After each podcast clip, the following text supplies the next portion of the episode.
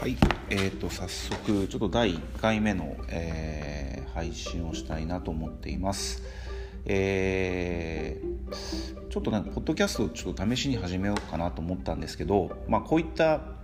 まあ、音声データというかこういった音声コンテンツっていうところをちょっと意識したのことが、えーちょっと前にありまして、えーっと皆さん長岡健明さんってご存知だったりしますか？えーっと D& デパートメントとか、えーまあ、いわゆる、えーロングライフデザイン、えーと言われる、えーまあ、プロダクトであったりとかデザインであったりとか、まあ、そういうものを、えーまあ、集めて販売しているところがあるんですけれども、まあ、もはや、えーまあ、地域だったりとかそういったエリアにも広がっていって活動の幅はどんどん広がってきてるんですけどもその D& デパートメントに、えーまあ、ちょうど行った時に、えー、と CD が売られてたんですね。でなんでここに CD が売ってあるんだろうと思った。よく見たらえっ、とまあ有名なデザイナーの方々の、えーそのトークを集めた CD だったんですね。で、えーたまたまその時に、えー私原健也さんってデザイナーがすごく好きで無印良品とかのデザインをやってる。でその原健也さんの、えー、とインタビューの CD が売ってあったので、まあ、買ったのが、まあ、初めてだったんですけどなんかそのあ音声っ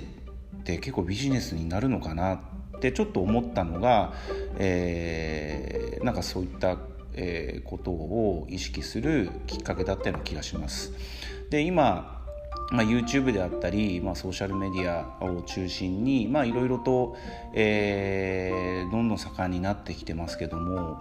えーまあ、そういった中でポッドキャストってなんだろうなと思っててたまたまあの僕のプロフィールにも書いてあるんですけれども、えー今僕は株式会社ドームという、えーアンダーマーというですね、えーブランドの日本国内日本総代理店を務めている会社でマーケティングをやってるんですけれども、えー今年から、えーアンダーマーの方がアメリカで、えー一つポッドキャストのコンテンツを、えー、と1年間かけて、まあ、ずっとそのアスリートボイスといいますか、えーそれを、えーコンテンツにして iHeart ラジオという、えーところと一緒にコンテンツを出していってるんですけれども、えーなんでポッドキャストなのかなってちょっとあの興味深く、えー考えた時に、えーまあ、日本はですねまだまだそのポッドキャストって、えーラジオ中心にでしか、まあ、これから、えーまあ、どんどん Spotify であったりとか、えー、Apple だったりとかっていうところでコンテンツが増えていくのかなと思うんですけれども、ま、ちょっと自分でも試したいなと思って、えと今話しています。でまあ最初まあ面白いか面白くないかとかこれを誰が最後まで聞いてくれる人がいるのかなっていうところはまあさておき、えーまあ、自分の中でも考えを整理したりとか、えーまあ、話す、えースキルをアップさせたりとかってするために、まあ、気軽に、えちょっとここをやっていこうかなと思っています。はい、えーなので、えーまあここ時間ある時ちょっとぐだぐだ話してしまうんですけどまず初回は、えー自分の自己紹介を中心に、えまあ、スポーツとものすごく関わりのある人生ここまで来たので、まあ、なんかその、まあ、自分を一つ、えー、とモデルケースにして、まあ、なんかスポーツのある人生ってどうだったんだろうなとかスポーツのある生活ってどういうことなんだろうなとか、まあ、自分がスポーツからどういうことをもたらされたのかなっていうところを、まあ、ちょっと自分の生い立ちを振り返りながら、えー話していこうかなと思いますので、まあ、興味ある方は、えー時間のある時に、えー聞いていただければと思います。まず、えー、と私、えー野田義弘と言いますけれども、えー生まれは、えー九州熊本です熊本県熊本市小山町っていうところに生まれました、えー正直熊本市なんですけど市の外れで僕が生まれた頃にようやく、えー郡から市に、えー合併されたっていうようなところで、えーまあ、熊本自体、まあ、中心部はね、えっと、意外と、えー都市部の中では、えー割と都会だったりするんですけど、えー、私が住んでた生まれたところっていうのは、えー、熊本市から結構離れたところで、えーまあ、いわゆる郊外といいますかね、まあ、そういうところで、えー、本当田舎でしたね今考えると。でそこに生まれて、えーまあ、気が付いたら、まあ、そこそこ、えっと、なんか家が大きくてどうやらその生まれた、えー、町の中でもなんか中心的というか、えー、割と勢力を持った家なのかなとちょっと物心ついた時に思ってましてっていうのがなんかまあたまたま家が、えー、造園業をやってて、えー、まあもともとその土地持ちだったので、えーまあ、住んでるとこがすごく広かったんですね。で、まあ、田舎なんで、えーまあ、大したことはないんですけど700坪ぐらいありまして、えー、700坪の中に家があってで基本的には植木屋なのでそこの造園で使う、えーと、木とか、えー、樹木であったりとか、まあ、そういうものを置いたりとか、えーまあ、倉庫があったりとかってするところで大変を占めてたんですけど、まあ、あの家の敷地内の中に、えーまあ、内野ぐらい、えー、ですね野球の内野ぐらい取れるような広い場所があったりして、まあ、その中で、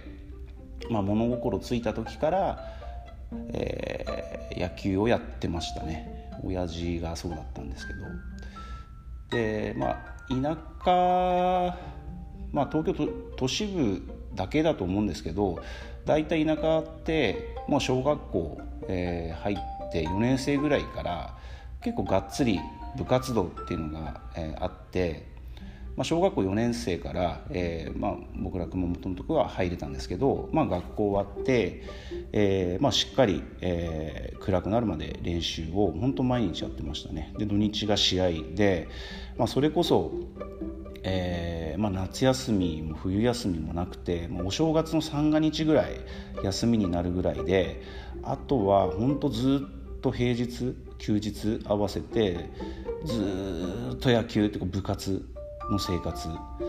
をまあ送っていました。で野球本当大好きでしたね。だから野球がまあ部活でやるんですけど、まあ、昼休みとかもやっぱり集まって、えーまあ、ゴムボールで野球やったりとか、えー、土日の野球の練習が始まる前にえー、と野球の試合をやったりとか本当ずっと野球やっててで、まあ、友達の終わった後に友達の家に行ってまたファミスタで野球やる、まあ、そんな本当野球漬けの生活っていうのをすごく記憶しています。なので、まあ、家も、まあ、それこそ家帰っても親父、まあ、親父めちゃくちゃ怖かったんで、まあ、普通の話をなんか普通に気軽に、会話するって感じじゃなかったんですけどやっぱその野球を中心にほぼ野球の会話をしてたっていう、えー、まあ、おじいちゃんもいて、えー、まあ、僕が練習から帰ってきた時に、えー、もうすでにプロ野球中継が始まってて、え巨人戦、え見ながらまあえーまあ、もちろんって言ったらあれですけど田舎なのでやっぱり巨人戦しか映らないというか本当巨人、えー、を中心とした、えー、いわゆるプロスポーツとの関わりっていうところで、えー、見てましたね。本当当時今ジャイアンツの監督の原さんが、えー、もうバリバリの4番バッターでバリバリのスターでっていうところで、まあ、クロマティ、えー、篠塚、えー、中畑、えー、原江川とか、まあ、そういった時代えー、を幼少期、えー、を過ごしてもうずっとその野球を中心とした家の中でも野球の会話っていうまあそんなに、えー、そんな関わりを、えー、スポーツの中では持ってました、まあ、ちょっとスポーツから外れるんですけどでその中で何て言うのかなあのいきなりうち造園業だったんですけどうちの親父がある日、えーとパチンコ屋さんやり始めたんですね。でなんでパチンコ屋だったんだろうと思ったら、まあ、うちの親父はあの家ではめちゃくちゃ怖かったんですけどまあとにかくめちゃくちゃ面白いんですね実は。で、えー、まあ、こういう言い方はあれかもしれないですけど男芸者というか、えー、やっぱりその庭を作りに行ってすごくそこの何て言うんですかね、えー、頼んでくれた人から気に入られるというかそれが、えー、どんどん伝播していって「あのー、面白いよあのケンちゃんうちの親父ケンちゃんって呼ばれるんですけど「ケンちゃん面白いよ」えー、で言ってどんどんその、まあ、面白さとまあそこそこ多分いいには作ってたとは思うんですけど、えー、まあ断るごとに紹介していただいてでどんどんお,、えー、お客さんがこう広がっていったというかですね。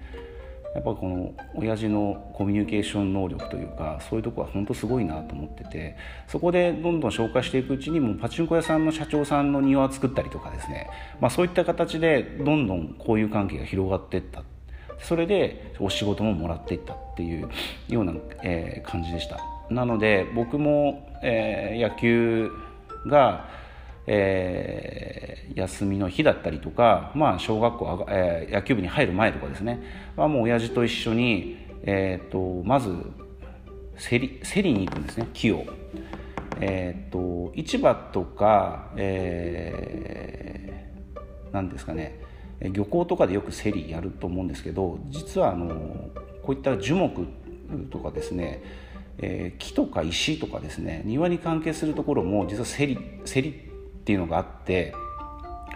えー、九州だとちょうどね田主丸福岡県の田主丸っていうところにそういったあの競り場があって、えー、本当当時トラックに親父と一緒に乗っていって、えー、まあいろんな木をですね競り落として石を競り落としてとかでトラックに積んで、えー、帰ってきた思い出があります。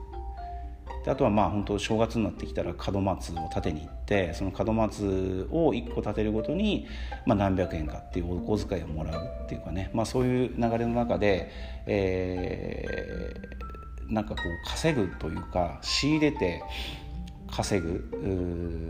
っていうところもなんか固めにこう見ながら育ったっていうような環境でした。でまあそんな親父なんですが今となってはね僕すごく好きで、えー、昔は怖かったんですけど、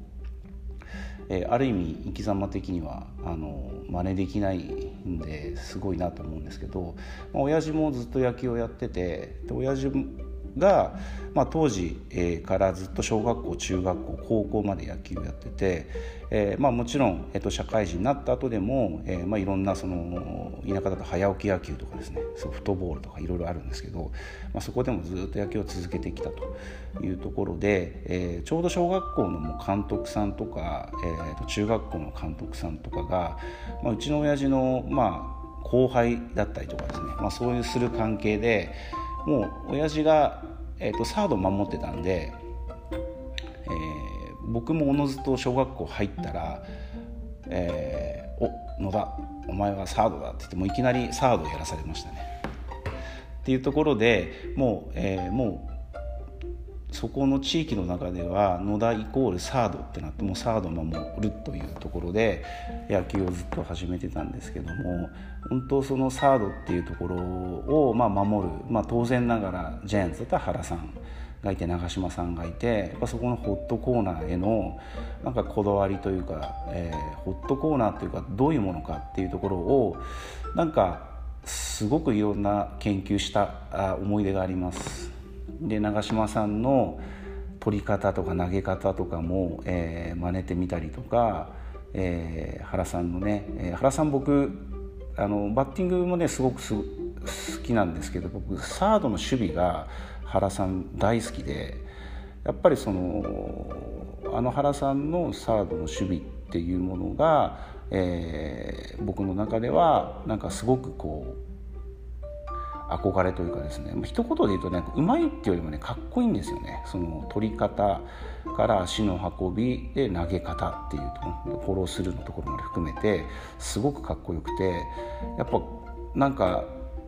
うん、子供ながらに、まあ、ああいうスター性とかですね、まあ、まあ、真似できないかったんですけども真似してましたね。っていう、まあ、幼少期を経てえー、まあ、野球に携わってきました。で中学上がりました。でまあ中学に上がった時に、えーとまあ、いわゆる小学校まではねまだあの、まあ、多少小学生のノリなので先輩後輩ありましたけど、えー、まあそこまでは、えー、上下関係も厳しくはなかったんですけど中学上がると、えーまあ、いわゆる野球独特の文化というか付き人制度みたいなのがあって野球って大体こう1人の上級生に対して下級生が1人付き人でつくみたいな、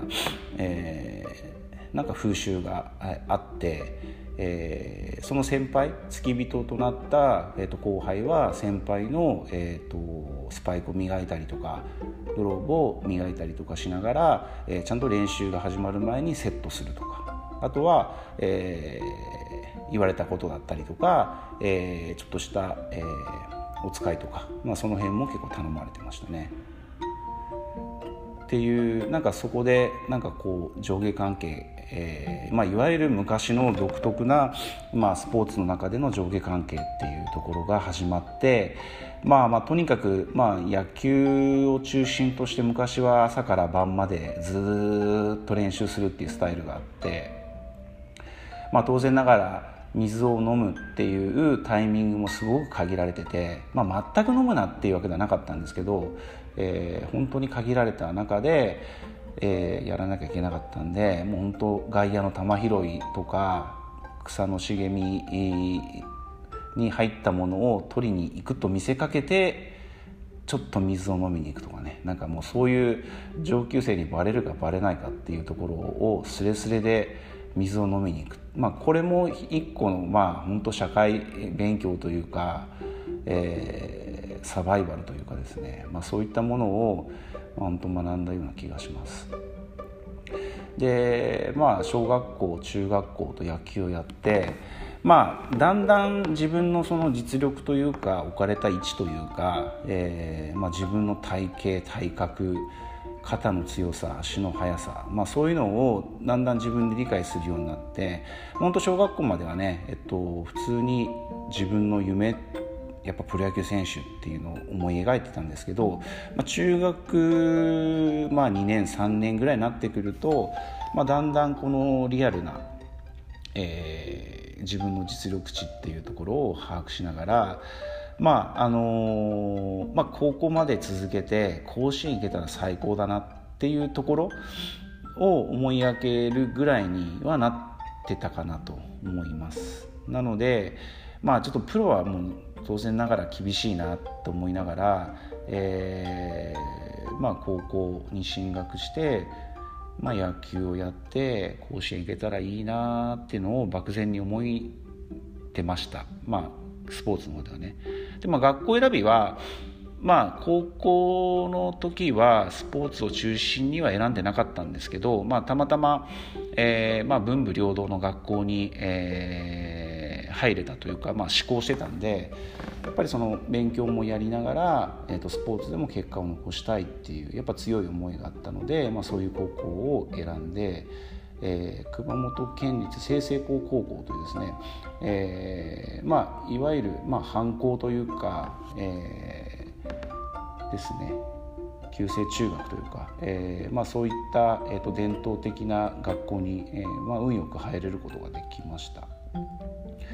で、えーまあ、当然ながら、えー、そこで野球をやろうかなと漠然と考えてたんですけど、まあ、そこで、えー、野球をやりたいっていう強い思い、えー、よりも、まあ、なんて言うんですかねこうやっぱりその